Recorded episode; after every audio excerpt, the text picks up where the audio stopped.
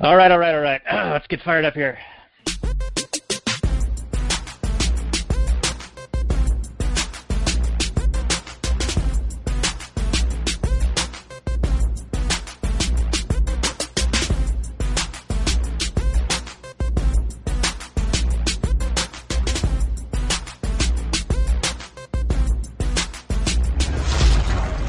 Maximum freedom.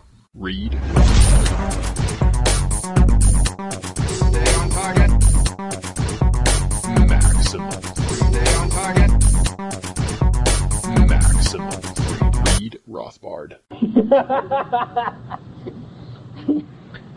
and welcome to the Actual Anarchy podcast, the podcast where we talk about movies from a Rothbardian and anarcho-capitalist perspective. And tonight, this is our Mother's Day episode, and we're going to go into the Spider Verse, which I guess in one of the Spider universes it might be related to Mother's Day in some way, some fashion. I don't know, but we're going to do it anyway. This is episode 128 of the show. Show notes and more at actualanarchy.com/slash 128, where you have a special show with you tonight. We're going to have a couple of really cool guests. We'll introduce them in just a moment on the last night's portion of the show. But before we do that, we'll say hello to Robert. How you doing? You're sweating like a little pig there, like a spider pig, or like a little spider hammy.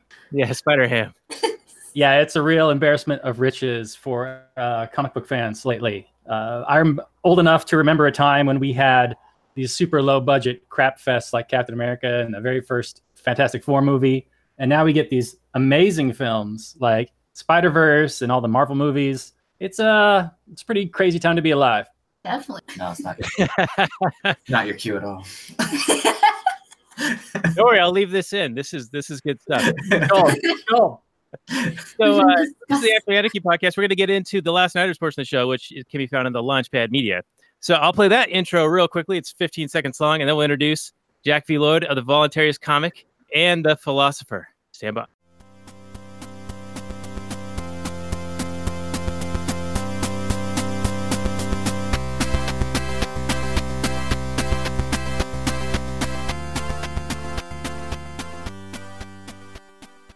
Hey everyone, it's Daniel Elwood and Robert Johnson, the Last Nighters. And the Last, Nighters are part of the Launchpad Media, where they're always launching new ideas in your direction. Check it out at thelaunchpadmedia.com. This is episode 71. It's going to be Into the Spider Verse for Mother's Day. And we have two very special guests, some of the hardest working people in the ANCAP libertarian movement. It's Jack V. Lloyd of the Voluntaryist Comic and the Pholosopher. How are you guys doing? Awesome. Especially since we just had lots of good sushi. yeah, Miso soup. yeah. That So sounds like very healthy. You know? sounds like a quality meal. And uh, this is our show where we talk about movies, and so we're going to talk about the Spider-Man movie. And it just so happens it's related to comic books, and that's one reason why Jack V. Lloyd, why we like having you on for this type of stuff, because you do a comic, and we I do. a centerfold for you for He the last couple of years. And I think we might have another one in the in the works. Yeah.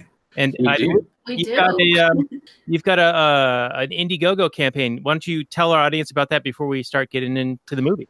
Sure. And yes, uh, as you said, uh, you've been consistently putting in beautiful two-page spreads that are I that are love just those. amazing. amazing. You know, just you're turning the pages of the comic, and then suddenly, boom, actual anarchy. It's there, and it's wonderful. So um, this new comic campaign is for Origins Three. It's just continuing the voluntarist universe story. It's, it's going through the canon story chronologically. So this one is uh, just you know continuing from we left off where we left off last and two, and then of course one, um, and uh, you know we're about I'd say two-ish weeks away from close. So things have been pretty successful so far. It's really good. Uh, I think over 57% funded so far. So I'm very excited, and we're going to be doing some uh, live streams for sure leading up to that, and some promos and things like that, uh, just to generate some excitement and close strong. But I'm I'm especially excited because this issue we have a new art team that's upping the quality, and so yeah, way uh, yeah, even even better than before. better. Yeah, definitely noticeably better if you look at the cover. So I'm excited about that. Uh, that sounds great. Yeah, we're excited to be a part of that. You you got you guys both do excellent work. And uh, the philosopher, tell us about what is uh, if someone doesn't know what you do, what's your thirty second elevator pitch for them? Clear his throat. Okay. um, memes, videos, music videos, educational content, pictures, modeling, podcast. We started a podcast. Yeah, that's under five minutes. Uh, basically, I talk about philosophy, self knowledge, and voluntarism. And I have a lot of so, uh, commentary on things that are just happening in the world. Um, and yeah, just trying to close mind more. Print- All right. Well, that's a very noble effort. We will put links to everything you've got uh, on our show notes page, which will be lastnighters.com slash 71. And why don't you just each throw one link out there that is easy to remember and people can go to just based on listening. Exactly. So Voluntaryist is at volcomic.com. That's V O L C O M I C.com. And that's where you can find all you need to know about the universe. There's links to the latest campaign. There's links to the past comics. So again, volcomic.com, easy to find. Uh, you know, no problem at all. Just type that on in and you'll be there. For me, it's thepholosopher.com. It's spelled like philosopher, except the first I is actually an O, like pho noodles. So the faux philosopher.com. All right. I think people will be able to figure that one out. And Robert, my co host, Yeah, how, buddy. can- how can people find you these days? Oh, you can go to trupster.com and it's just a, a hot link to uh, my t-shirt designs. nice. Ooh. And eventually it'll be other stuff like art stuff that I'm drawing, comic stuff. But for now, it's, that's what it is. I want to hear about more about that. What you're doing with comic stuff. Yeah, cool. And this Yeah. t-shirt thing. Sure, yeah. Um, Yeah. Well, I could, I could, I could tease you with some art that I'm working on actually as we Speak. I love being teased. Yes. Okay. Cool. Show stuff. Ooh. I can screen share, screen share some hotness. Robert is the creative. He's the creative of our uh, tag team over here. Yeah, Yeah. okay. Are you the the linear logical? He's the one that actually get things done, and then I'm the other one. I'm the other guy. Yeah, ideas time, maybe? Trying. You're the idea That's it, man. create. Uh, we, we both got some ideas, I think. Yeah. We we Yeah. butterfly around a little bit. Unfortunately, that that's pretty commie of us, but we're we're trying to get better. Cool. I'm proud of you. All right, so Robert's gonna pull up uh, whatever he's working on, and while he does that, I will get into the Google description, which is how we start talking about the movies on this show, The Last Nighters. And so, Into the Spider Verse came out 2018, fantasy sci-fi, one hour 56 minutes, 8.5 on the IMDb, 97% Rotten Tomatoes, 87% Metacritic, and 97% of the Google users like it. The description is: Teen Miles Morales becomes Spider-Man of his reality, crossing his path with five counterparts from another dimension from another dimensions to stop a threat for all realities.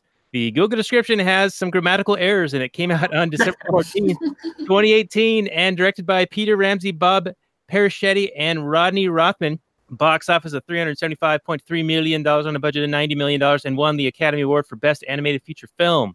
Robert, hmm. your thoughts on the description? No, I didn't really say what it was about so much. I mean, Miles, yeah, he becomes Spider-Man. It is an origin story movie, so if that turns you off, I'm sorry. It does. It does lose a little bit for me because it's an origin story. But to be fair, it kind of glosses over a lot of the origin and just kind of gets right into it. We're not. It's not like the whole movie's all about him finally at the end becoming Spider-Man. I mean, he does, but there's a whole lot of Spider-Man action before that. Um, yeah, And he's a net new character, isn't he? yeah, he's new. He's he's So it's a new origins never before written about. Right. I mean, he is a Brent. He came out in 2011, so he's. I'm sure this is probably the first time a lot of people have heard of this guy, but he's a popular kid in the comic world, and I. They did an amazing job. I don't know. This is like a one giant big love letter to comic fans. They're actually, you know, comic book fans, not just like fans of the movies, but fans of the comic books. Yeah, I mean, from like all they- the they a bunch- details. yeah, they had a bunch of like different Easter eggs related to each of the different types of Spider-Man, and I- I felt as a bit of a layperson. I mean, I, I watched Spider-Man when I was a kid, uh, the uh, the cartoon series, and they actually had a snippet of that from the very beginning of that show, like in the four three format. But the um, I, I felt like it really was more speaking to the physical book readers, the physical comic book readers, and giving them all these nods all all over the place. Was it distracting for you, not being a comic book guy?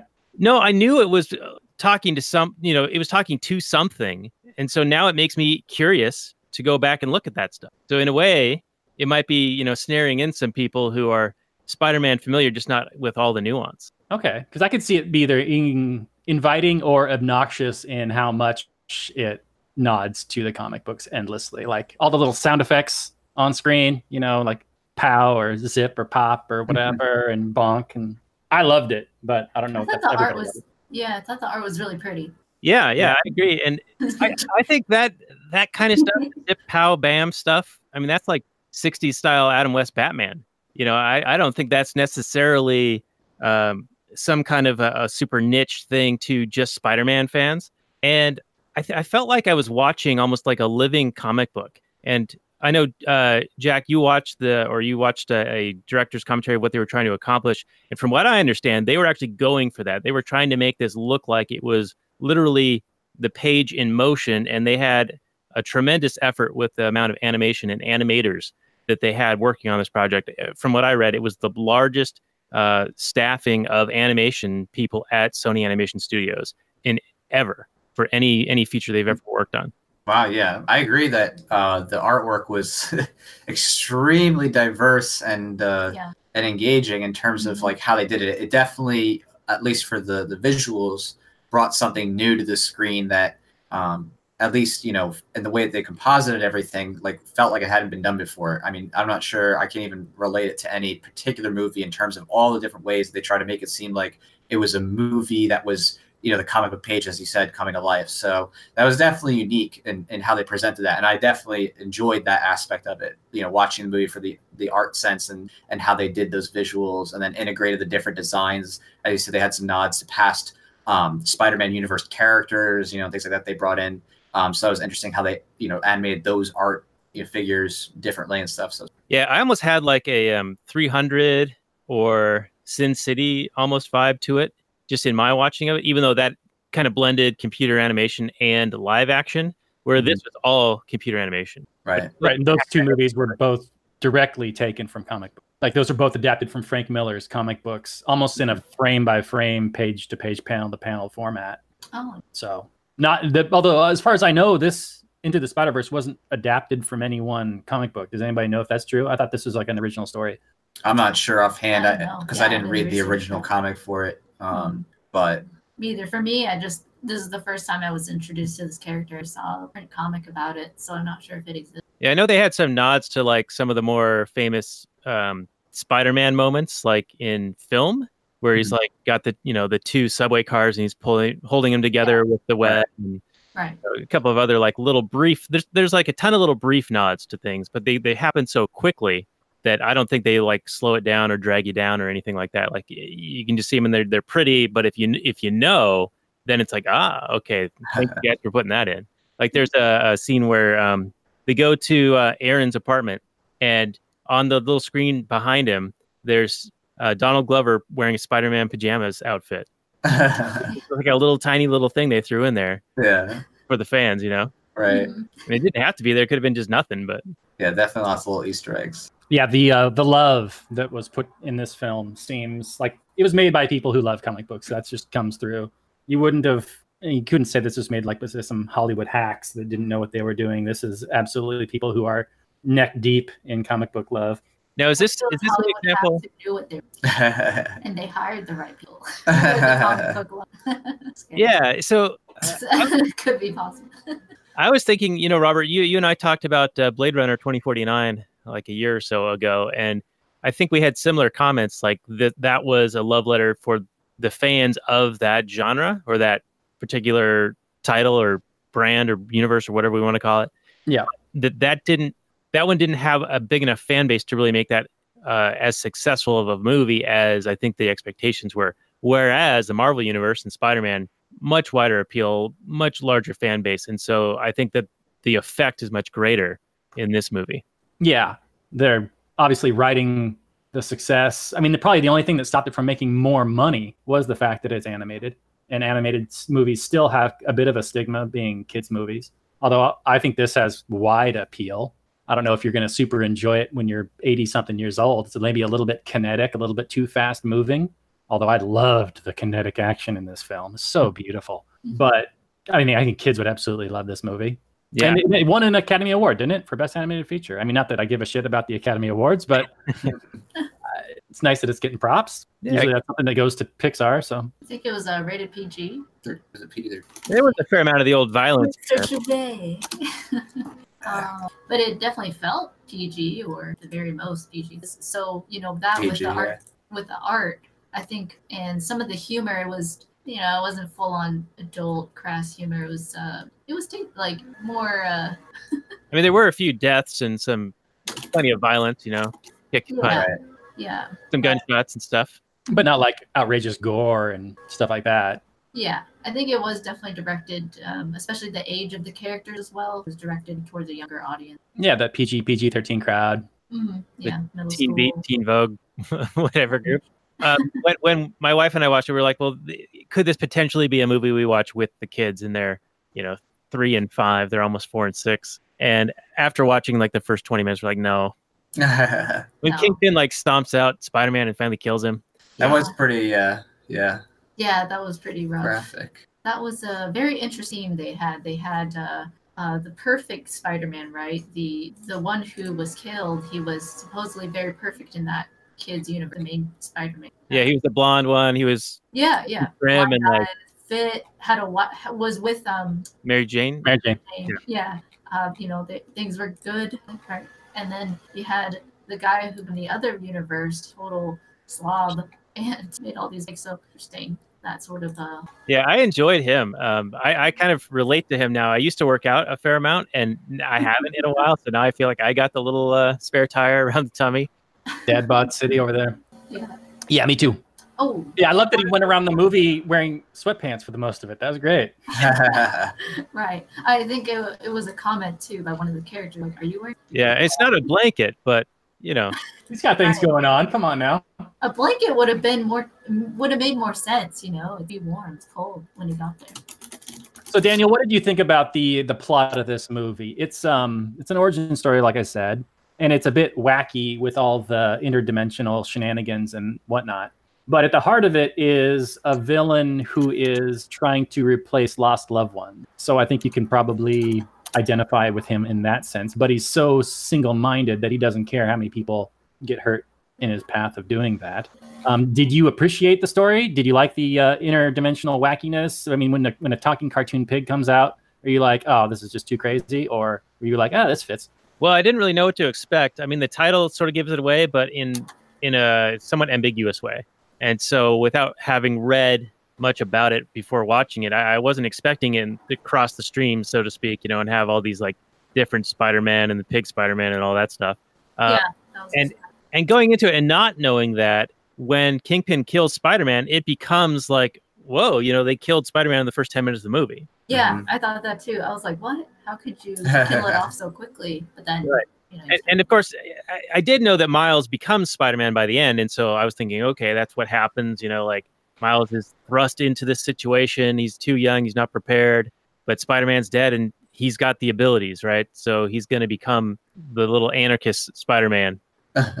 Yeah. I, I felt like spider-man died too easily uh, in the beginning. Yeah they did. I agree. they had that That whole build-up of him getting beat up and now he's getting back up.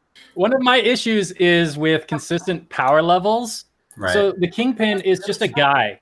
Mhm. He's a normal guy. He's a big giant guy, but he's just a guy. Maybe he could like lift like a thousand pounds, and that'd be like you know good. Spider-Man can lift like ten thousand pounds. Yeah. He'd get punched in the face by Kingpin pretty much all day, and he'd be okay. It wouldn't be Yeah. great. definitely get But out the way like with his webs he's always been really fast Yeah. Yeah. Oh, they did give Kingpin like a block effect, so I don't know if he got stronger because he became like a block of cheese, but yeah He was totally a big old bucket. right He looked great, by the way. I loved his design. I loved all the character Yeah. designs. So. I was like, he's just a giant square Right. with a little head, right? He's Yeah. center of mass. he gains power the more square he becomes. so. Right. The more geometrical he is, yeah. Yeah. Hey, can I? I want to posit a theory. You know, I, uh, I I love watching videos like this. I mean, part of you know, part of it's the art. That's just the entertainment factor, everything, and it's inspiring to see that level of art in it. But I always love any movie I watch, cartoon or otherwise. I love wondering what were the writers and like a movie like this. I don't know how many writers helped with the story and everything but I always wonder what was what was their motive and what was the picture they were trying to convey. Probably not in an obvious manner, you know. And so I want to posit that theory. I think that what I'm seeing is in the very beginning they kill off the ideal version of Spider-Man, the light, like the blonde hair, light-eyed, like white guy with a wife, and it it just and you know he's really fit. He's a man that's just killing off. I think the traditional stereotype of what a hero is in America. I guess like in American comics, particularly. Um, and then introducing all these different kinds of heroes from a little Asian girl to like you know uh, a young black kid. He's like in what middle school, high school, um, and then like a girl. I don't know. She looks like high school age too, like that blonde girl. And then, well, you did have that guy who I'm pretty sure was voiced by Nicolas Cage. He sounded like you from the Black. him, yeah. Yeah, he was, Yeah, he was. he was a cool character.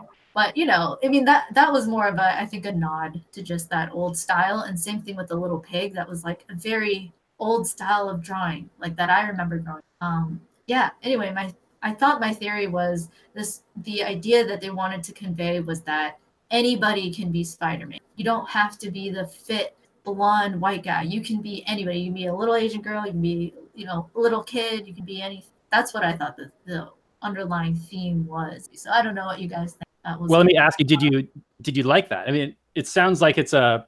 I didn't even think. I didn't even put that together. That it was symbolic of them killing the traditional oh, superhero, of the Well, white. what are your thoughts, Jack? You like- Yeah. What did you oh. did you did you like that, or did you think it felt a little forced? Was it a little too social justicey, or what did you think? Mm, I I mean, mean- yeah, it's uh, like. Oh, well, I would just say. I mean, you can go first if you want.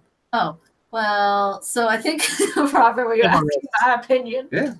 Yeah, you're on the show. You're here to talk about your opinions. Oh, my opinions. Okay, so I thought, you know, it was neutral to me. Uh, at least what I'm remembering it of it so far. I don't remember. Uh, th- oh, I remember there was a lot of destruction of property, right? yeah, I mean, along the way.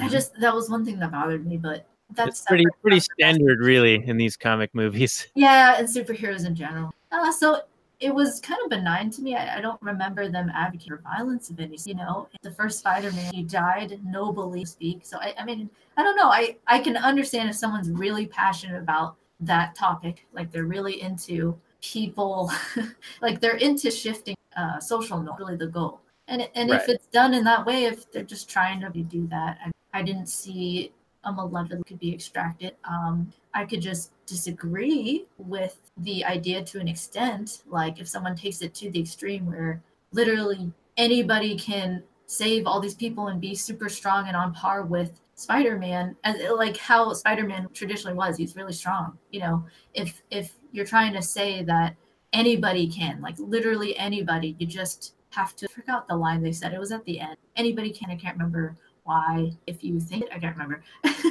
it's like if you care. I, don't know. But I would disagree with that idea philosophically. So it's just more of a philosophical disagreement on like whether or not that's logical to say that anybody can be a strong super and save a bunch of there. There's this anyone can save somebody else, but there are limitations in terms of ability. I recognize that, and so I think that that is what I would probably challenge somebody. I'm, I'm neutral to them putting it in the movie. Well, not neutral. I shouldn't. Obviously, I don't want.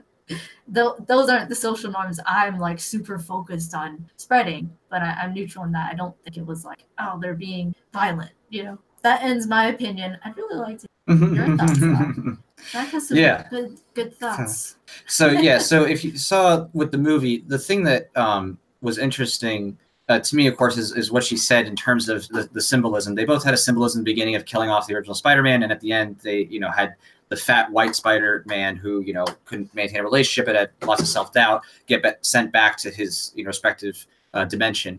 I think you know that was meant to evoke what you were just talking about which is this idea of killing off the traditional form of spider-man and introducing a diversity of you know characters. And of course some of these characters are characters that are you know real in the comics and stuff. So it's like i'm not like complaining about whatever you know real thing. But there is there is a focus with that. That was not um accidental. It was very intentional and the directors even talked about that in the commentary that their goal was to like bring out this like new kind of diversity with it.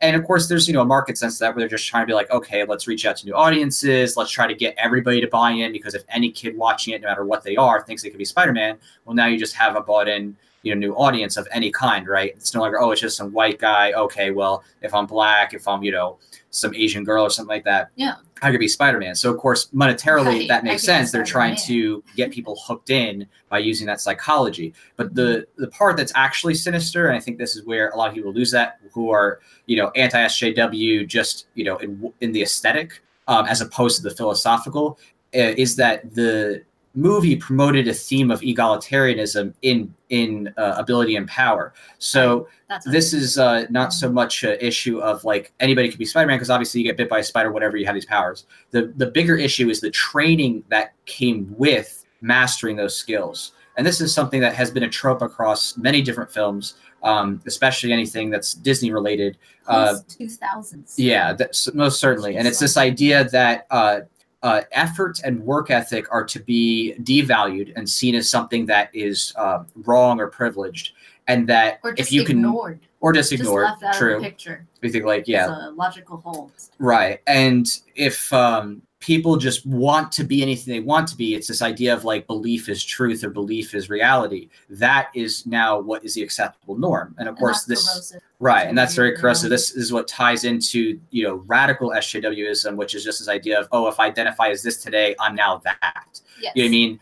And that is seeping into comics and even in this movie. And it might seem benign at first, but the underlying message through the character narratives is that um, basically it's like, oh, if you just believe, now you have powers and now you have skill. And that to me is extremely dangerous and destructive, yeah, obviously on young kids because it, it brings them the sense of, oh, okay, I, you know, I just believe and then I can, or I deserve to be something. And that's even where, you know, gets even worse is this entitlement mentality where you think you deserve something just because you say you are this thing. And Yeah. this theme was not just limited to the characters, but if you look at the narrative and how they structured the family, uh, the you know father, of course, was a police officer, and they they always play this in movies where it's like if there's a cop, he's hard, but oh, he's right at the end of the day, right? Oh, you know, he's hard on you, but it's okay. His status authority is, is really care. Yeah. Um, and then uh, you know when they push him to go to the elite private prep school, uh, the like focus he's like he demands his child say I love you. Right, like, right, He's using his authority to right. like say I love you. they they and then- use right violent communication like, threats "Crap." force ultimatums and they normalize that because Yes. that's a status mentality and they try to you know trauma bond with people and for those not familiar with trauma bonding trauma bonding is where people are put into a situation that is violent or oppressive or threatening and or humiliating and through that experience they bond with the people in their life. And that you know is the case with the father is that there's this violence and threats and shame. There's not peaceful communication but through that and their living struggles like that brings them together. And the father in pushing his child to go to elite school if you notice there is this kind of um, you know built-in theme of uh, what you'd expect of like the upper progressive leftist mentality of like oh i get to go to an elite prep school even though he earned it because he got in the test and he de- denounces it and plays down you know his effort right he, he, he plays down bad to be segregated. Right. It it is. They mentioned that too. That you know, oh, he's it's bad because he's segregated from other students because he goes to this elite prep school. But he downplays the fact that he did well in the test, um, which is funny enough. You know, even in a moment where there's a meritocracy, he downplays his meritocracy portion in that by downplaying how well he did on the test. And then when he goes to elite school, He's almost ashamed. He's like ashamed of it. Right. He downplays it there and and makes it seem like it's a bad thing. Like having money which of course is just providing you know value in the market for in most cases or you know having elite education or academic standards is somehow like a bad thing. Like performance is bad elitism is bad but it's not really elitism in a you know status sense of like oh you're threatening people stealing from them destroying their property. It's just oh if i you know ha- work hard and have education and have a really great experience at an elite institution that's somehow something i should be ashamed of and feel bad about. And it's this it's this uh you know kind of mentality that uh if you're you know in that you know leftist progressive psychology and you have status or you have money well okay that's okay as long as you feel bad about it right? As long as you like denounce Yeah, it. Like oh poo poo that's bad privilege. right you recognize your privilege. But as long as you recognize and check your privilege it's okay. Okay then you can be at the elite school. Then you can be with you know all the other people you know have have this money and status. As long as you denounce it and just say "Oh, Yeah. i'm just i'm just so privileged and then it's okay right so they have this built-in theme of you know that egalitarianism with you know self-shaming or self-loathing for status or for hard work and they try to replace that with it this idea of of Marxism. well right because it is it is saying, "Oh, it's about classes, the Right. rich versus the poor." in that sense, it is a form of that cultural aspect of Marxist theory, which is the idea that you know all people are e- are totally equal in ability, or um, more so, uh, no matter what they do, no matter what value they provide to others, they should be you know rewarded the same. And you know, again, there's a big difference between respecting human dignity and everybody's rights and saying. Well, just because I, you know, took a shovel and in the dirt. My you know my labor is now as valuable as someone who like works to develop the next you know computer processor. Right. So it, it is this very sinister psychological message that underpins the entire movie. That if you don't you know pay attention to it, you might just miss it, especially if you're just you know a kid watching enjoying the action. But if you listen to the director's commentary, it actually firmly corroborates that analysis you can make of the entire theme of the movie, which is that it's meant to seed in this idea that um, having money or having prestige is bad, and you should be ashamed of yourself. Uh, get rid of you know white archetypes, white male archetypes, replace it with diversity, and everybody deserves to be powerful and uh, belief is what makes you you know effectively uh, a, a hero or talented. Not hard work not you know studying hard not honing your craft but just belief that oh i'm going to do this and that's everybody now. And that's that's that psychological egalitarianism that you know in, in many ways for me you know maybe chuckle throughout the movie. To me, it's frightening that these people with these minds have the budget, the ability, you know, spend 90 million on a Mhm. movie, be able to seed in their ideas. But that's why we're trying to continue the volunteer because I, right I for competition against that. I'm inspired by their art. I'm inspi- inspired by their to execute, but I am wholly dissatisfied with philosophical undertone. which is a reminder that every like there is not there's no such thing realistically in, in most any medium of like having a comic or movie or comic movie that doesn't have philosophy it's always in there and Yes. if you miss it you might have to just like look into it to understand There's it but it comes to philosophical right the character dialogue how someone is seen as a hero or anti-hero or a villain how those themes are presented presents the philosophical narrative that leaves Right. you with you know what you're supposed to be thinking and feeling and that's that's the It's scary part understandable. It, you're, you can't help but color whatever your own beliefs and bias your output, and especially if you believe in I believe that's how the world is. Mm. Well, you're gonna try and the world is. Mm. gotta- we just got deep there. We were just we were just dancing around and just waiting for that moment when that door was going to be Yeah. going to be open. And that's our show, ladies and gentlemen. All right. Yeah, Oh, just kidding, just kidding. yeah. Yeah. But uh, yeah, you, you you put a lot out there, and I think a Yeah. lot worthy of discussion. Um, I I, I kind of want to go in several different directions simultaneously, but my take on this before seeing the movie was that you know Stan Lee was criticized for response he gave to a question about why is Peter Parker a white guy from the from Brooklyn, and after he died, I think what it was the last November, there were articles bringing that up and being like, look at this bias and hatred of Stan Lee because he was against there being, you know, like different versions of Spider-Man, even though there were different versions of Spider-Man, as attested by this very movie and the, you know, the origin stories that are that are talked about. But when when um, you know, I first heard that oh, there's going to be a Miles Morales character, and uh, you know, it's it's that SJW thing where they want everyone to be there's like a quota to fill your characters, you know, spider quota. like Your when cannot be white. It must be at least thirty percent brown, thirty percent gray, ten percent yellow web. why would you imply that webs are white? Right, They are right, right, and- and yellow. white webs out of here. And when the, the you know the new Doctor Who got announced and it was a woman, you know, Yeah. it was like a big deal, but but other people weren't satisfied because it was a white woman or something, you know. and- right. Yeah. There's no I thought- satisfying. Yeah, I mean, you can never make these people happy. And, and I, I saw a meme um, after that that said the next Doctor Who is going to be this um, crippled like Muslim woman, yeah. or rascal. Right. Wearing a bikini, but it's Well, not they're like, bikini. It's she went bikini. back in time to get triggered in the past. You're like, it's nuts though. It really, it really is nuts. I've always been anti SJW for philosophical reasons. I, I, you know, I don't care about superficial. I don't care about what people choose to do with what they want with their life. Like that's not my thing. Like you know what I mean. As a principal voluntaryist, I don't care whatever people want to do.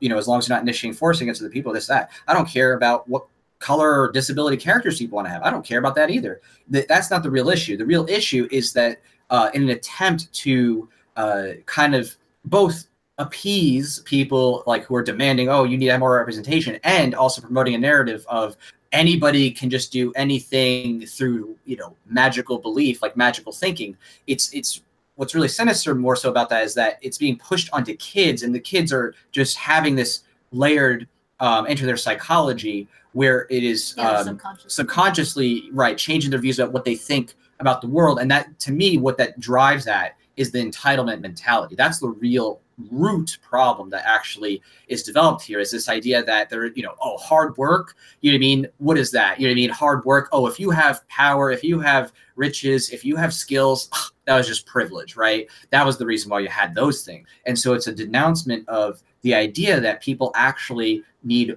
you know, a drive, goals, work ethic to craft and, and make mistakes and hone their skills. And to me, that's what's really scary. You know what I mean? I don't care, you know, all day, every day, I don't care. I'll watch whatever when it comes to superhero stuff. If the story's good, if the character's engaging, I don't care if they're, you know, some disabled black lesbian. If it's good, if the context's good, it's good. I don't care about the superficial. But when it comes to the underlying philosophical, if they're trying to push that narrative, that's what they're trying to really, you know, sinisterly get kids to think is that anyone who has, you know, success, power, um, and when I say power, I mean like in, in terms of like intellectual power or, or um, skill power, you know, social influence, stuff like that, where they honed a craft. That's specifically what I'm talking about here. That that is somehow just purely privilege, no work work ethic whatsoever. And if you want to be just like them, oh well, that's just belief, right? That's just realigning, um, redistributing the, uh, the the power structures, and now suddenly magically, oh, see, you now now you're equal to anybody else too, just because you think that way. That's you know magically you just think, oh, now I'm smart. Oh, okay, you're smart. No, like oh, now I'm talented at this thing. No, it takes hard work to get you know craft your skill. Like that's the crazy part. Like that's the real you know SJW nonsense. Yeah, I wonder if they redistributed their Oscars to people that didn't have Oscars. Because, you know, it was uh. just luck that they happened to make that movie. It wasn't like hard work and effort that went into making the movie and a lot of talent. Yeah, the Yeah. effort, huge amounts of effort from what I read. You know, the 177 animators working on this thing. Yeah. yeah. But uh, speaking of the mindset, um, Robert, you sent me an article this afternoon, and this might be, you know, a little sidebar discussion about one of the directors defending uh, the tactics of Antifa, thinking that they are actually fighting against this scourge uh, of a of resurgence of white supremacy in the United States. Yeah, it's the first guy listed. It's Peter Ramsey. Um, he got into a Twitter discussion with another guy, and he seems to be he seems to be the kind of guy that takes the d- default standard like lefty position. Like you know, he doesn't. I, okay, this is my take on it. That Peter Ramsey doesn't seem to be a deep philosophical thinker. Like he's more in line. He's making his art, and he has certain beliefs. But he's in Hollywood, right? He's operating in Hollywood with all these other lefties, and he's getting hit with this cultural Marxism. And yeah, he's like, yeah, you're probably right. And then he gets online and he gets talking about what Antifa is. And he probably watches CNN, and then you know every once in a while he'll watch like MSNBC just in case CNN didn't get all the facts right. So he's like super well informed, and he knows enough about Antifa as they are anti-fascists, right? I mean that's what they are, right? They're not anything else. The They're the guys that are against the fascism, right? as far as you uh, got to go, the name. As far as you got to know, right? You you know the name, and then you know enough about them, right? So you're not against those guys. You're against the guys that they oppose. So he came out pretty much saying, "Hey, I'm yeah for Antifa," which is disappointing to me. I disagree with him. I think he's ignorant on what Antifa is and what they do. Um, that said, if I were to not, you know, boycott all movies that from people who support Antifa, I don't think I'd be able to watch a single movie, um, especially not in the West. Uh, Hollywood is full of lefties, and this is very much well known. And if you were to ask them, "Are you anti-fascist?" they'd probably 100% say, "Yeah." So, um, but you know, it's it's it's disappointing. I know. What do you guys think? I mean, can you separate the art from the artist? I like you talked about. These are people with you know they're artists with ideas about the world, and they want to represent that world through their art. And that's just a natural process, like philosopher you were saying. It's kind of just naturally goes into your art as you are creating something. You want to make it about something. You want it to reflect the world that you li- believe in. And it just comes out. I don't necessarily. It doesn't have to be malicious, but they may have. They think they're doing a good thing, right? They think that they're educating Yeah. people and that this is how the world really is, and they're making the world a better place. I think it's it depends on the individual who's writing it. It's usually how it goes. Who are the the writers? They have the purpose behind it. The people they hire, if they're the artists, if the technical bring it to life, they're the actors, the voice actors. Um, those people could really just part of something awesome. They don't need this underlying message at all. Um, they may even agree with it subconsciously and never thought about it, um, critically thought through it, as most people do with with most things that they learned growing up. Mhm. they just Right. They're like, that's just my worldview, but they, they don't even understand that that's reality. So I, I think it just kind of just like any order, uh, any government, you will have people in the system that that are not like the main masterminds behind it. Plug into the system and thinking that they're getting a certain value or doing a certain thing. But there are, yes, who are more insidious. They may, may be the silent funder, have had nothing to do with the whole process, but they're like, I'll fund it if you just is the idea you're going with with that. It's like the pawns and the useful idiots. Yeah, I'd be curious. Uh, but we could just look up how many people were anime writers are for the story. And the executive producers. Yeah. Who were the? Well, that's true. I mean, it's the executive producers who definitely, obviously, they're, they're doing the funding and they're going to choose whether they want to fund the script or not. And so, to some degree, you know, they're going to be selecting who they think will carry out, you know, their vision with the script uh, when it comes to selecting, you know, line producers or directors and stuff. So, you know, there, there's definitely that too um, to you know, just look at. you can probably find a trend there. Yeah, there was a lot of like pro status stuff in here. Uh, there was the cop who doesn't like the vigilante Spider-Man, so he doesn't like any competition. And I know they didn't come up with the name Jefferson Davis. That was a, a, a name for that character from the comics for years.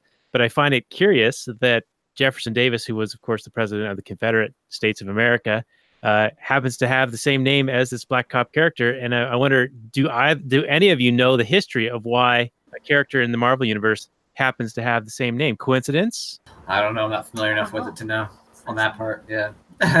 Yeah, I don't know for sure. I mean, they usually sneak in names from comic book creators of the past, or they have some relation to the character. But in this case, I don't know.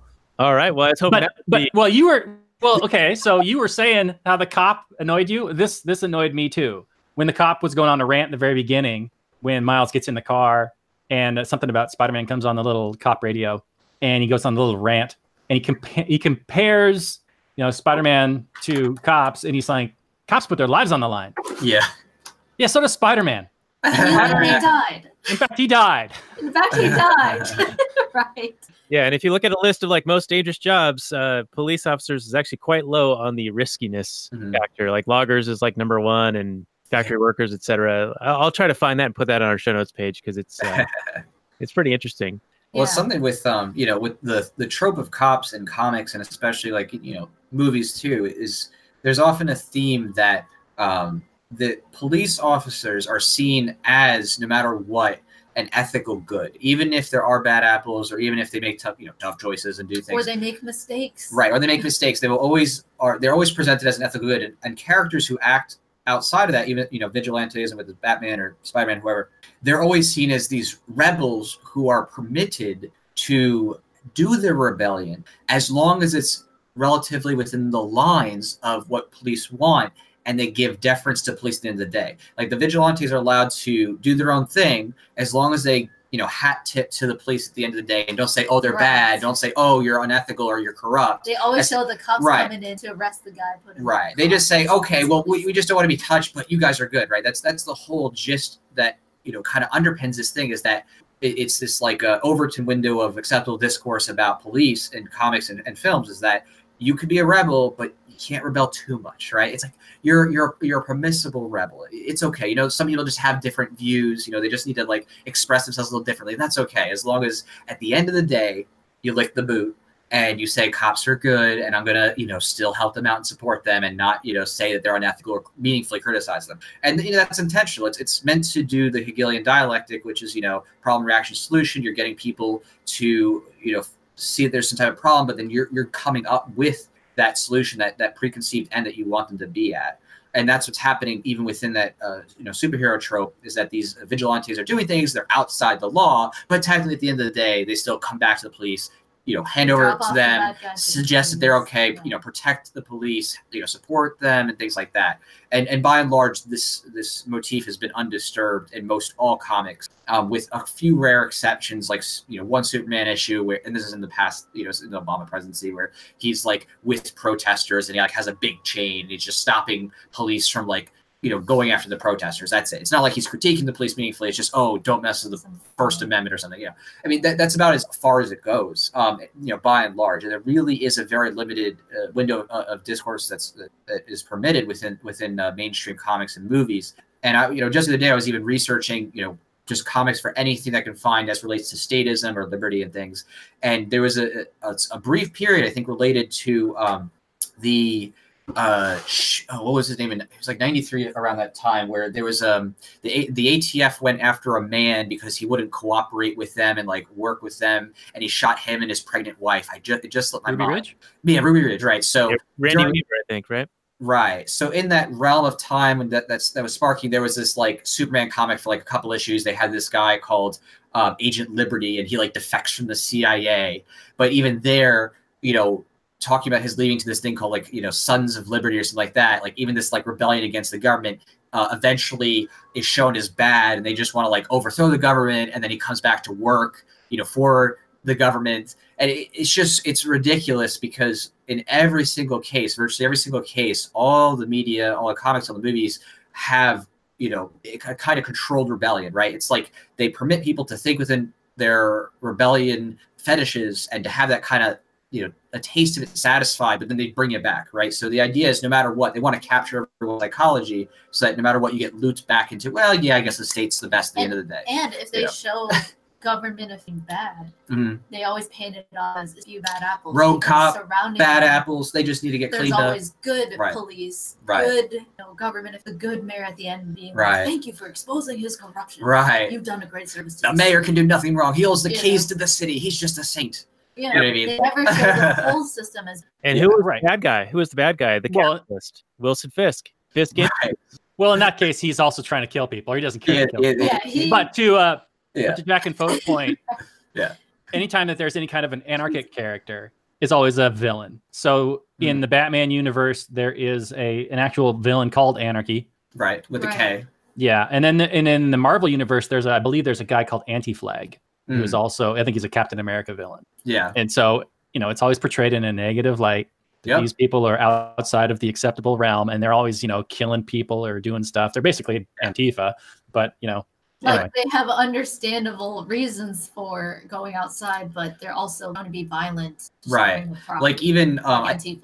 I think I just recently I did a meme that came from Superman versus the Elite. I think that was 2012. It was a, a movie, and it, you know there's this group of superhumans or people with special abilities who themselves start to actually be effective at taking out criminals. So much so that they're even just killing them. You know what I mean? Like they're actually just like, nah, these people are bad. We're gonna kill them. And Superman gets pissed at this. He's like, you can't just do this. He's like, you can't murder people and call yourself heroes. And then the guy who you know, is one of the what will be later bad guys in terms of the show says, "Oh, really? Well, your government does that all the time."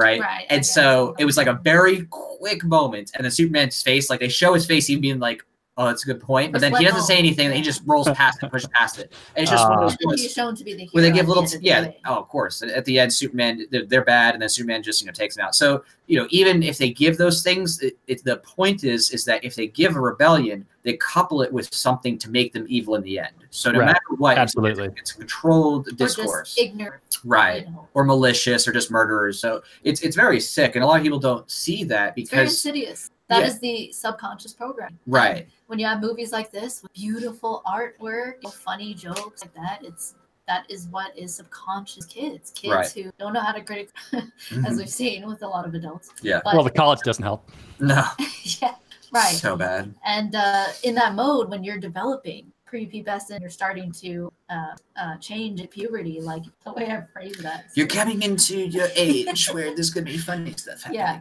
there's a there's a lot of emotions. You don't know how to critically think yet. And so things that aren't outright stated to you ideas that aren't outright just symbolically presented will just your psyche just naturally accept it Mhm. because if it's if it's presented to you like it is reality and make it into the pretty package of your favorite actor beautiful artwork a girl that or character that you identify with well it'll just really natural as a kid to be yeah i think that way like because it's like cool it's Mhm. the culture that is how they they change the culture is with medium very beautiful entertaining artwork singers actors um Hmm.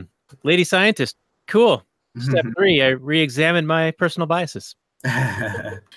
what That's a quote from the film when Peter goes in and sees Oh. Doc Ock. oh right. yeah, yeah.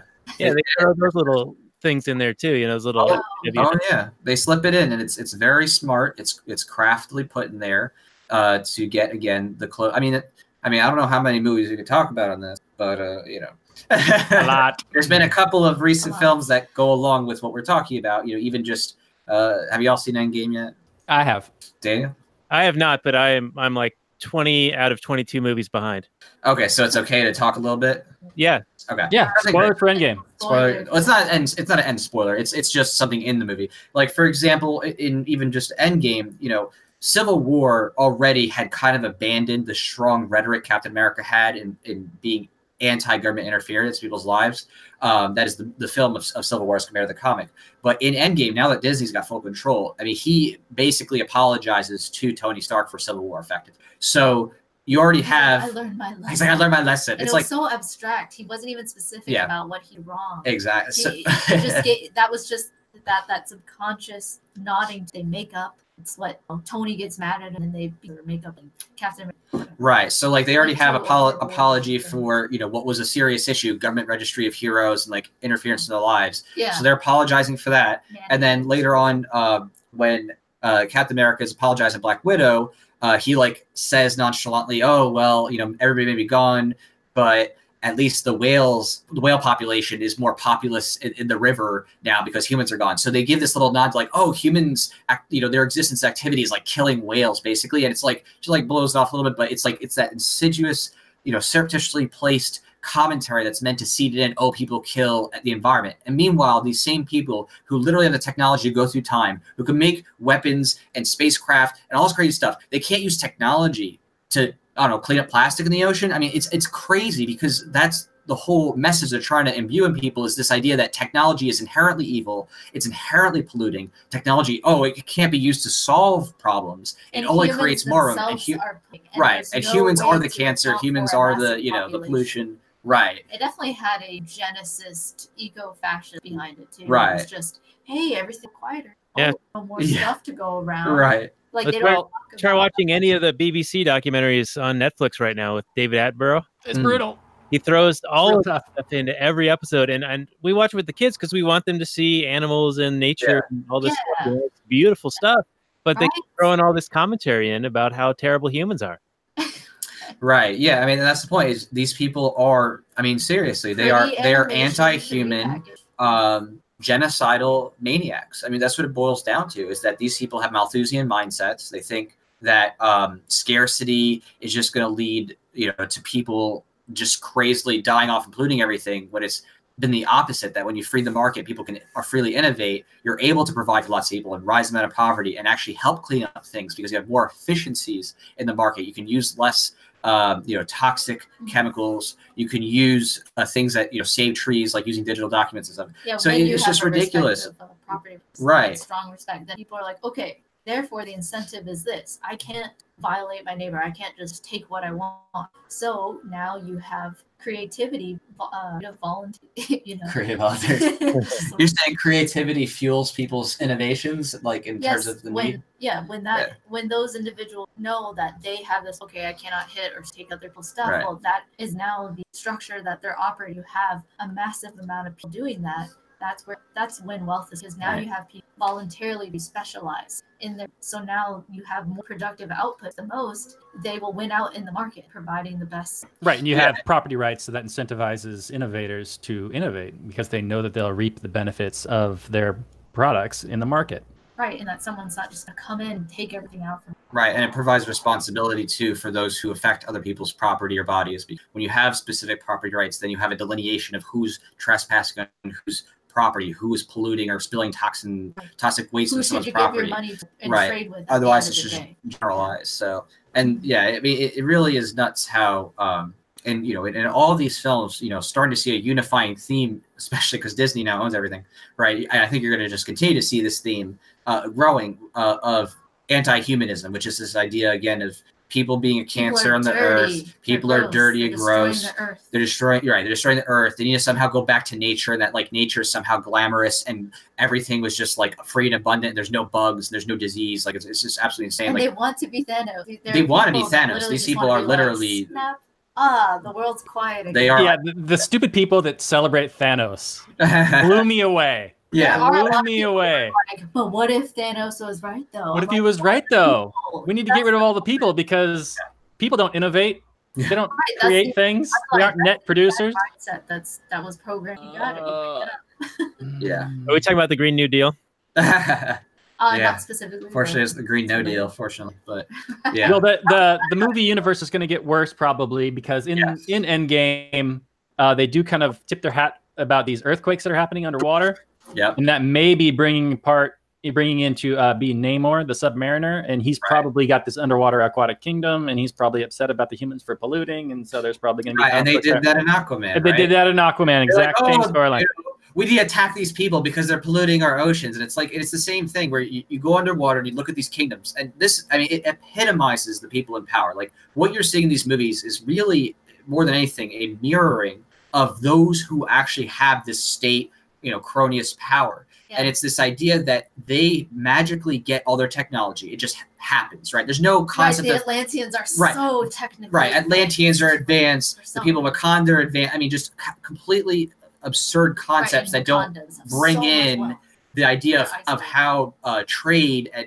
uh, and shared knowledge across the world benefits people and is what like brings the- up technology in the first place. Like, Right. Like you can just have this They- super smart AI. It will therefore Right. allocate perfectly. Yeah, like you're gonna magically essentially plan, and then all of the on top of that, they again have a worship of what those in state power really want, which those in state power don't want democratic republics or republics at all. I mean, not that that's you know not itself a, a form of control, but they want their their old reigns back, which is why they worship princesses, kings, and those type of you know unitary rulers, because that is what those what those in power really want. They want to be back to the ages of kings. They want They to be wanna be back to the ages of queens and be Yeah. worshipped and be like, yes, we are your rulers, we are your gods and that's why they you know in Aquaman and stuff like that they they keep focusing on oh you're you know you're the king. You need to come back and rule. In Wakanda it's like oh yes you're the rightful king. Well how? Oh we murder each other in a in a you know a, a sword fight and then boom you're king now and you have all the intelligence to rule people in Century Plain. I mean, this is literally what those And in power think is like, I'm uh, Yeah. loyal to that throne. I'm loyal to that Not the throne. whoever sits in the that throne I am loyal. I will sit there and be kill uh, people Charles for you Manson. Like I am loyal. right and that's the And we can't get along without you. We absolutely need Right. you. It's We so important. You're so important. You're the most important person. Right. and, right. but that's What the would we do? Right, and that's the whole premise that they're trying to imbue on young minds. I mean, even with things you know as benign as like you know Disney movies that seem like oh it's just you Like know princess Frozen. stories or Frozen. No, it, the whole there is a very real philosophy that is being pushed uh, onto kids, and it's this idea. Hakuna Matata. What's that? it's a real philosophy, Hakuna Matata. I could have been that, right? I mean, right. They're redoing the Disney movies too. Uh, you know, in uh, CGI now, right? So it, it's the And who same thing, right? kind of You know, the king, the king of the jungle, right? Oh, it, we need Simba as king, right? It's this, it's the same concept of trying to keep people in a psychology of oh, you need to be ruled, and if there isn't somebody there, then things just go to chaos, and it's wrong. You know, it's just wrong. Nobody can do anything, and Yeah. nobody can think for themselves. And that's that's the whole goal is to ensure that the population is fully indoctrinated into thinking that without having uh, central planning and leadership, they would be essentially nothing. They would be just killing each other as you know savages. And it's like literally the, the total opposite in reality. You know, anytime the government you know reels back, anytime governments just stop stay away, people are like, oh, let's freely trade and do contracts and do deals and, and enrich our lives. You know what I mean? It's it's really wild. yeah. You know. Yeah. Oh, I was just going to say, Anarchy gets a, a terrible name. Um, my wife and I have been watching some garbage television, uh, Doomsday Preppers, lately. oh, we watched that. oh, we watched that. And, uh, you know, a lot of times they- they have some kind of crazy concerns, some are legit. But uh, in many of them, they go, yeah, it'll be utter chaos and anarchy. You know, they just keep reinforcing the idea that the lack of, of rulers is going to be destructive and violent. Yep. Yeah. Like one guy was like, "Oh, they're collapsed." Right. Because Yeah. there are no central planners to be responsible for the economy. Yeah. Although there was one, I mean, philosophically, it didn't say much, but there was one character with guns and a bunch of silver. Cool. I think some of them definitely like knew and had articulable reasons why they were doing what they're doing, but I, I, I'm pretty confident that the producers of the show did not want to cover that aspect. Yes. I would, yeah, I would agree with that. Anytime you're producing a tight little thing, you don't want to get into some of those uncomfortable issues. right. Right. You gotta Wait, don't it tell people about the Federal Reserve. Reserve that's Yes. a private bank. You don't tell make people. it as entertaining, Right. or you don't need they want. Yeah. Uh, we should probably wind this back towards Mother's Day or the Spider Verse. The spider, yeah, the Spider We did not Mothers Talk about Mother's Day. Day. This is why Mother's Day status. Well, we do try to keep this uh, to about an hour, and and so we're about at that time, and so we end with Perfect. a final summary and review. And uh, Robert, you want to start us off, and then we'll go uh, Bing Bang, uh, ladies first, and then to Jack. Sure. I'm identifying as a lady now because Spider-Man told me if I believe I can be. So here I am. It's ma'am. it's ma'am now. Spider Man. it's Spider Man. Spider Man. well, I got to give props to our guests for bringing up a lot of the the social justice like Mark, social Marxism type stuff. I didn't even even me that I'm super trained to it, to like attuned to see it all the time. Yeah. It kind of slipped past me. So I really do appreciate that. That said, um, this movie is beautiful. I think it tells a really nice story. It's it's an origin story, and I have issues with that. Um, like all of a sudden, like Miles believes in himself, and then all of a sudden he's just like the greatest Spider-Man of all time, and he's whipping around and beating up the Kingpin, no problem, and he's turning invisible all the time, and he's zapping people, and It can last in this like this as long as he believes. huge like, Yeah. black hole of time and space, like Spider Man. Fit one. Yeah, he just Nice. became it.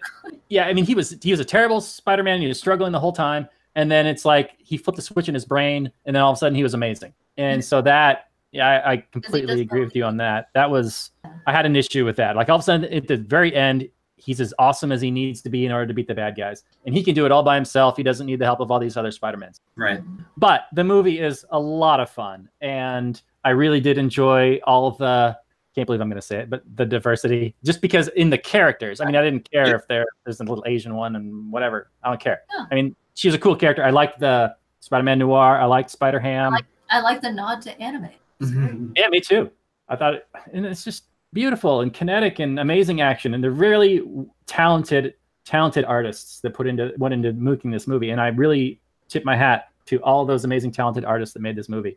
Um, even if you know maybe the director is some kind of dumb lefty guy that supports Antifa and cultural Marxist, and you know that's why we're here. We're trying to counteract that. And we want to create things that equally inspire and counteract that dumbass bullshit. But it's still a great film. And I don't know, like, if now that you've said what you've said and kind of educated me on this, I appreciate that. If I had a kid, I would definitely, like Daniel said, I don't know if I'd let them watch it, especially not without me there in the room, kind of talking and explaining things. So, um, but I can't give this anything less than like an 8.5, though. It's just too good. It's too beautiful. So that's that's that for me. Cool. Okay, cool. Bang bang. He's first. Good sir. It's all right. I'll let you be elated today. Um. So yeah, you know, for me, I guess in the beginning, I, I forgot about it's. It's interesting. It even that is an example of what happened. The things that you will remember, conscious, the art, aesthetic, the beauty. You know, I told it's very pretty art. Ten out of ten from my end. Draw that right.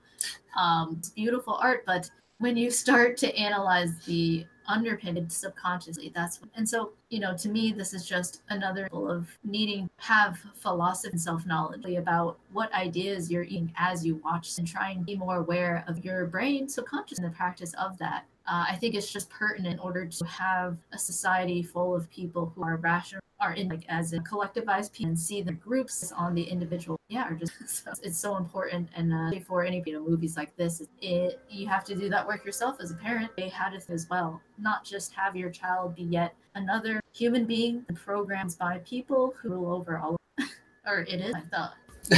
So give it a give it a rating. give it a rating. Philosophically i mean humor wise it was good you know humor the song i like that song but so i'm just saying the aesthetics great that really high budget That's a very diverse score, Pholosopher. thank you oh goodness. All right, Jack. All right. What's your summary and review? All right. So I think the you know overall film for me, I'll give it just all categories considered just seven overall.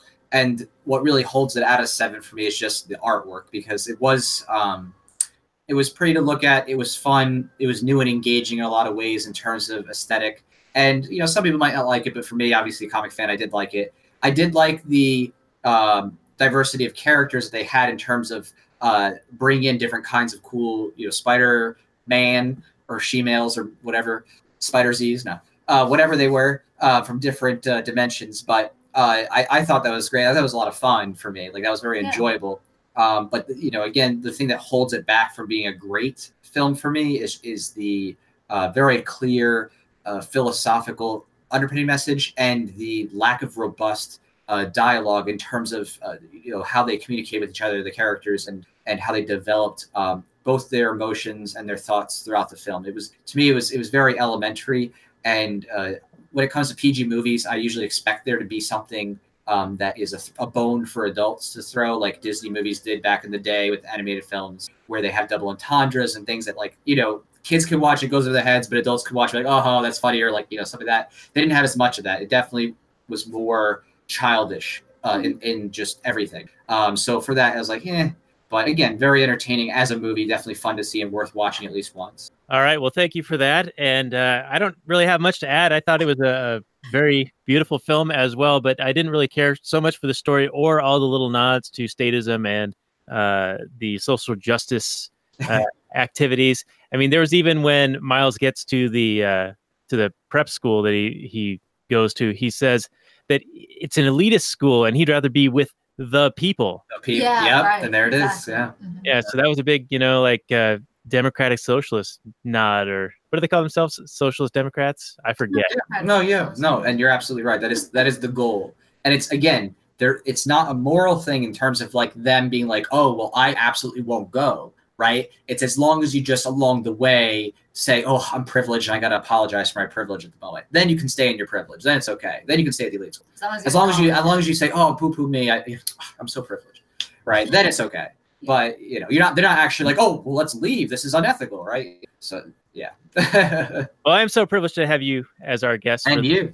uh, and I'm going to go with a 6.5 on this. So I think I think you guys talked me down a little bit, and Robert had built me up. Ooh. Uh, my expectations were a little higher on this movie, and so I think I think it might have been a little bit uh, of a of a better score until we had this discussion. But we did. Yes. No. I mean, it's a it's it's a pretty film. You know, uh, aesthetically, independently of its own, I can appreciate other people's arts, even if you know I don't agree with them politically, philosophically, whatever you're gonna say. I can appreciate the art. I can appreciate the art. But it's a movie, so at the end of the day, I'm gonna be like, eh, this plot, this dialogue, this philosophy. for me, it's just taught me weary of you know things that are packaged, enticing, or entertaining packaging. It really is important to question the motive, whoever for your eyes. It always ties back to it until AI becomes fair. AI movies. Until then, it's it traces back to it. Till the Skynet and uh, yeah. yeah. It'll trace back to humans. Um, it, it's always fascinating and, and sometimes just annoying to see what message we're trying to indoctrinate. But we are the counter propagandists, and Yeah. we're trying to the same thing. Culture artifacts that have our, you know, beliefs imbued in them of uh, liberty. Right. And people can find that at thepholosopher.com yeah. and volcomic.com. And the links will be on our show notes page. And I hope you guys can stick around a little bit longer uh, for some of our post show content for our Patreon supporters. People can support us at Patreon, lastnighters.com slash Patreon. And uh, Robert, next week we're going to have Dr. Dennis Foster on to talk about The Day the Earth Stood Still, uh, the classic with Klaatu and the uh, destructive robot and world peace and all this stuff. So I think it'll be a very interesting discussion and uh, looking forward to that. So people do check that out, watch that movie before we uh, publish that episode next week. So you'll be caught up to speed. I think it came out in what 1950, 55, something like that. Was the the, uh, is the Keanu Reeves remake? Is that? Do you know if that follows pretty much the same storyline? Uh, I don't know much about it other than it probably wasn't very good. What are you? You're not talking about Keanu, right? You're talking about something else, right? You're not talking about Keanu. Keanu's good in The Matrix and Bill and Ted's Excellent Adventure. And And there was something John Wick. and Wait, and John Wick, Point Break. Come on, he's the greatest actor of our generation.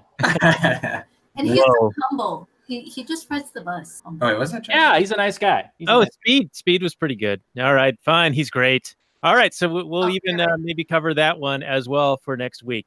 Anyway, uh, this has been our show, The Last Nighters, episode 71, also found on the Launchpad Media. So thank you guys for joining us, and I'll say good night from last night. Night.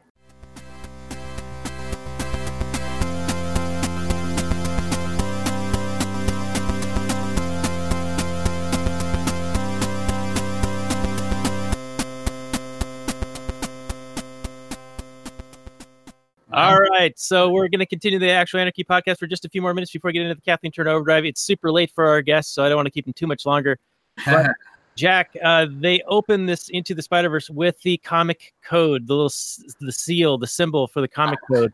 And I'm just curious if you could talk to that for a moment, and then also posit whether there should be potentially an an Ancapistani version, and what would that entail? I mean, the, the Comic Code Authority originally was just basically like a censorship group. you know what I mean? That's really what it boiled down to is they were just, you know, trying to control who would be, you know, approved for for uh, sales in, you know, your typical, you know, grocery store, comic book store, you know, kind of regulating what content or what words were allowed and stuff. And a lot of comic makers, of course, eventually just got tired of that. And that's why eventually, you know, by the time 2000s are rolling around, most people had abandoned it.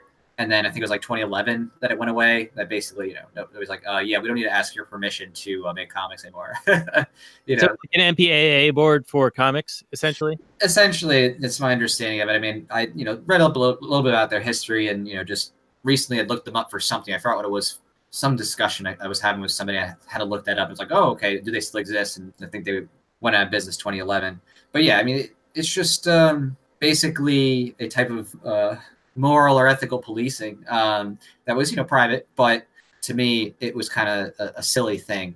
Um, now, of course, rating agencies could be separate in terms of like saying, oh, okay, this might be appropriate for a certain age group or something like that. Or, you know, But the MPAA holds a lot of power though on that note. Um, there's a good documentary on that. Uh, I forgot the exact name of it offhand, but uh, you know, basically they in this documentary they exposed it was just like a bunch of like random people like in, in this uh, community coming together and watching a movie. It wasn't like they're like some special movie connoisseur people or like you know critics or something like that. It was just like regular people coming together and watching a movie, like, oh, okay, this should be R or not. You know, it's- you know, it's kind of a silly thing. It was very secretive, so they had to like you know secretly film and see, you know get the scoop about what they're doing. But yeah, I mean, to me, like, and you know, the market obviously, if someone wants to make a rating thing for the purpose of just saying, oh, hey, you know, this is age appropriate for something, you know, whatever. But most of that was tied historically to channels um, you know, for distribution. You know, it- So it was kind of more of a communication tool for pre-established channels distribution. Whether you know, think of the uh, distributors for films or for comics, it's like their way of like just vetting before it goes to distributor. You know, where it should go or should it not go. Um, but now nobody cares because it's like uh, just put my comic on the internet. If you like it, you do. If you don't, you don't. Or you know, download on demand. So that's so- technology making it. Uh, Oh, definitely. It was part of making it obsolete, and people just being like, "This is just stupid." You know, I mean, it, it's one of those things where you know, eventually trying to like mi- you know, micromanage whether you think a whole comic should be approved, you know, is, is silly as opposed to even just like a, a distinguished rating, you know, of saying some things like PG thirteen, PG or R. Or now, wasn't it Marvel that actually uh, had to fight with the comic code to um, publish a, an anti-drug publication? I think they did, did. There is something. Yeah, I do remember reading that they were part of some disputes, and there definitely have been several notable disputes with them. I'd have to look it up offhand because it's not my area of expertise. What you know, their history, but there definitely was a number of that of those instances, and I know Marvel definitely was on the forefront of those issues because Stan Lee was big into uh, putting in philo- philosophical things into his comics. You know, he actually said, "Hey, my comics are actually meant to be uh, contemporary culture pieces, talking about what's going on in the real world and having analogies and metaphors." And he said, like, you know, in a, in a soapbox, uh, you know, little news article that he wrote, you know, he said, you know, you shouldn't have to put your brain on the shelf just because you read comics. So, you know, that's you know, X Men dealing with race. Um, was a big part of that for Stan Lee because he was very anti-racism, anti Right. Yeah. He uh, he even came up with Black Panther. Right. That was one of his creations. Right, and Luke Cage, and Luke Cage was even more of a commentary on um, basically racial tensions in the '70s that were really, you know, uh, coming to fruition, um, and you know, becoming an even more, you know, prominent uh, social, uh, you know, movement on the heels of, you know, uh, you know, Black rights empowerment with uh, MLK and stuff like that. Yeah. All right. Well, interesting. Well, I just wanted to throw a little extra content the uh, actual Anarchy audience direction. So thank you for that. For for what's the rest of indulging me, indulging me. Oh, of course. Yeah. I mean, I and- love talking about that stuff. yeah, yeah, it definitely shows. And uh, you guys are great. Uh, so thepholosopher.com and volcomic.com, Voluntaryist Origins 3 will be the upcoming book. That should be out in what, the fall? Is that kind of the time? Uh, I pushed back everything on this one because after the last issue, having you know, I think as you remember, things didn't go as as planned. Um, the people I was working with, you know, took forever, and I had to give them an ultimatum and say, you know, let's Yeah. get this done because it doesn't matter. You know, what I mean, I'm always good for the comics. I'm going to make it happen myself, no matter what. But uh, I realized after that instance that I'm like, okay, I need to have more wiggle room for time in case something does come up because it's not like I'm not going to make it. You know, it's going to get done no matter what. But I want to make sure I gave myself a little bit more leeway.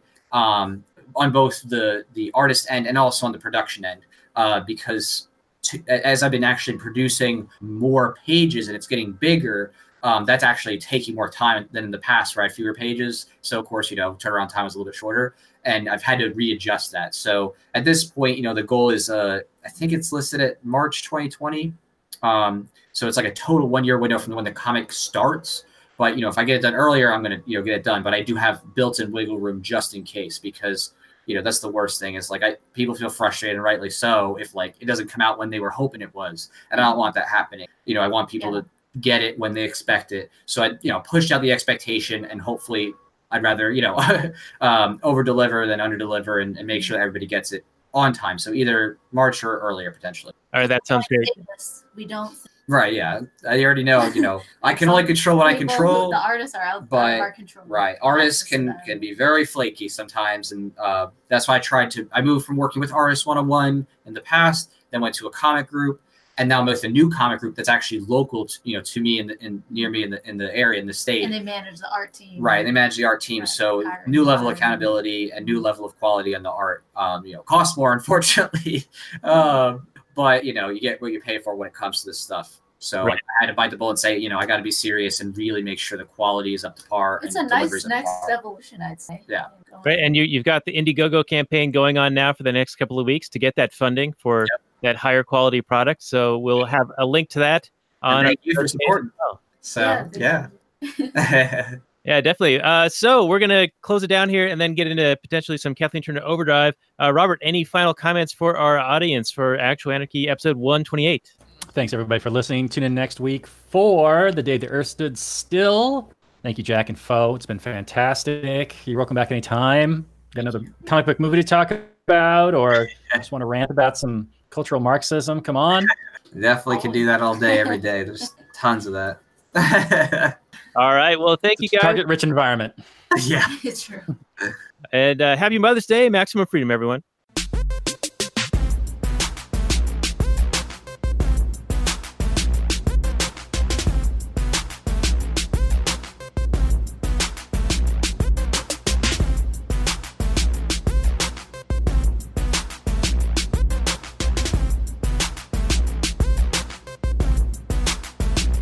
Chipmunks.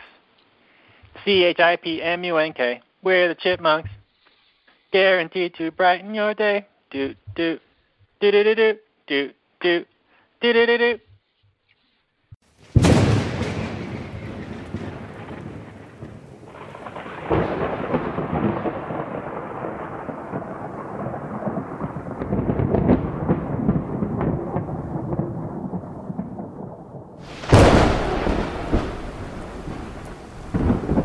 In the early days of the internet, radical libertarians were scattered, lonely, and faceless. Without direction, they resigned to scour the web, sifting through content providers in a wasteland plagued by YouTube demonetization, Facebook jail, and covert internet censorship. But then, in 2017, the Libertarian Union was formed. Finally, the average Joe libertarian could find a thriving community of independent podcasters and content providers, all in one convenient location. At Libertarian Union, we'll always have the latest news, interviews, discussions, and even movie reviews. With hundreds of episodes and more added all the time, you'll always find something fresh at libertarianunion.com.